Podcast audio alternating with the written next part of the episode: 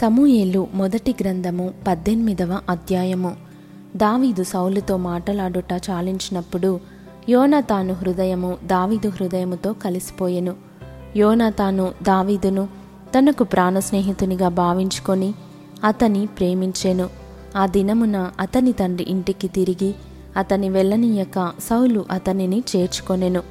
దావీదు తనకు ప్రాణ స్నేహితుడని భావించుకొని అతనిని ప్రేమించుచు యోనతాను అతనితో నిబంధన చేసుకొనెను.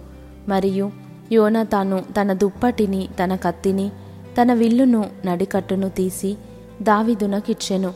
దావీదు సౌలు తనను పంపిన చోట్లకెళ్ళను పోయి సుబుద్ధి కలిగి పని చేసుకొని వచ్చెను. గనుక సౌలు యోధుల మీద అతనిని నియమించెను. జనులందరి దృష్టికిని సౌలు సేవకుల దృష్టికిని దావీదు అనుకూలుడై ఉండెను.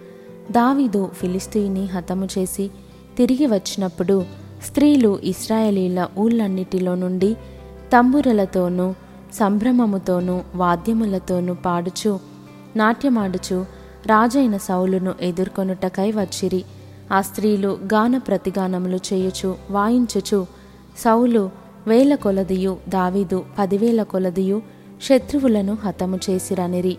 ఆ మాటలు సౌలునకు ఇంపుగా నుండనందున అతడు బహు కోపము తెచ్చుకొని వారు దావీదునకు పదివేల కొలది అనియు నాకు వేల కొలది అనియు స్థుతులు పాడిరే రాజ్యము తప్ప మరి ఏమి అతడు తీసుకొనగలడు అనుకొనెను.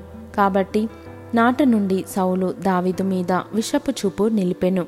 మరునాడు దేవుని యొద్ద నుండి దురాత్మ సౌలు మీదికి బలముగా వచ్చినందున అతడు ఇంటిలో ప్రవేశించుచుండగా దావీదు మునుపటిలాగున వీణ చేత పట్టుకొని వాయించెను. ఒకప్పుడు సౌలు చేతిలో నొక ఈటయుండగా దావీదును పొడిచి గోడకు బిగించుదుననుకొని సౌలు ఆ ఈటెను విసిరెను. అయితే అది తగలకుండా దావీదు రెండు మారులు తప్పించుకొనెను. యహోవా తనను విడిచి దావీదునకు తోడయుండుట చూచి సౌలు దావీదునకు భయపడెను. కాబట్టి సౌలు అతని తన యొద్ద నుండనీయక సహస్రాధిపతిగా చేసెను. అతడు జనులకు ముందు వచ్చుచూ పోవుచూ నుండెను. మరియు దావీదు సమస్త విషయములలో సుబుద్ధి కలిగి ప్రవర్తింపగా యహోవా అతనికి తోడుగా నుండెను.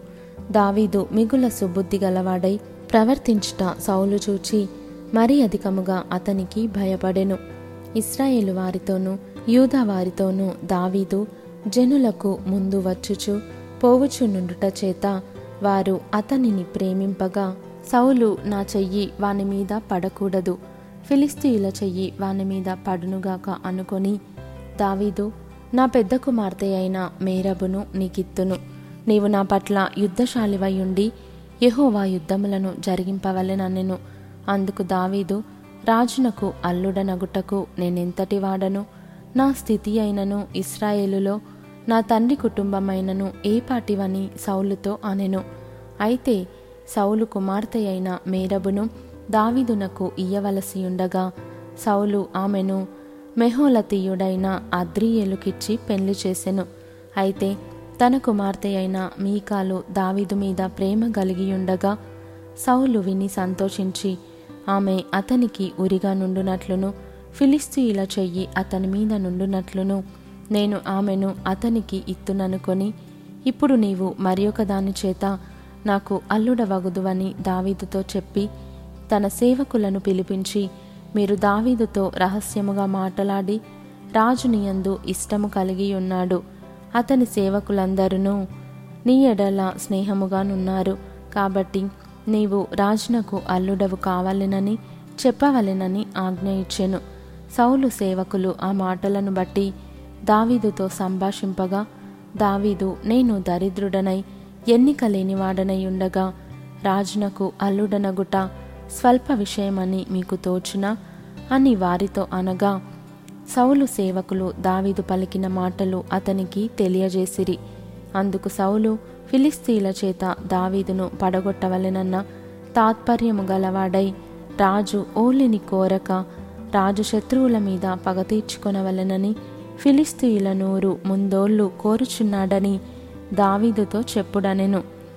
సౌలు సేవకులు ఆ మాటలు దావీదునకు తెలియజేయగా తాను రాజునకు అల్లుడు కావలెనన్న కోరిక గలవాడై గడువు దాటక మునుపే లేచి తన వారితో పోయి ఫిలిస్తీయులలో రెండు వందల మందిని హతము చేసి వారి ముందోళ్ళు తీసుకొని వచ్చి రాజునకు అల్లుడగుటకై కావలసిన లెక్క పూర్తి చేసి అప్పగింపగా సౌలు తన కుమార్తె అయిన మీకాలును అతనికిచ్చి పెళ్ళి చేసెను.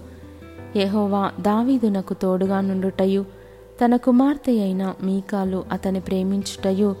సౌలు చూచి దావీదునకు మరి ఎక్కువగా భయపడి ఎల్లప్పుడూ దావీదు మీద విరోధముగా ఉండెను. ఫిలిస్తీయుల సర్దారులు యుద్ధమునకు బయలుదేరుచూ వచ్చిరి. వారు బయలుదేరినప్పుడెల్లను దావీదు బహు వివేకము కలిగి ప్రవర్తించుచు రాగా సౌలు సేవకులందరికంటే అతని పేరు బహు ప్రసిద్ధికెక్కెను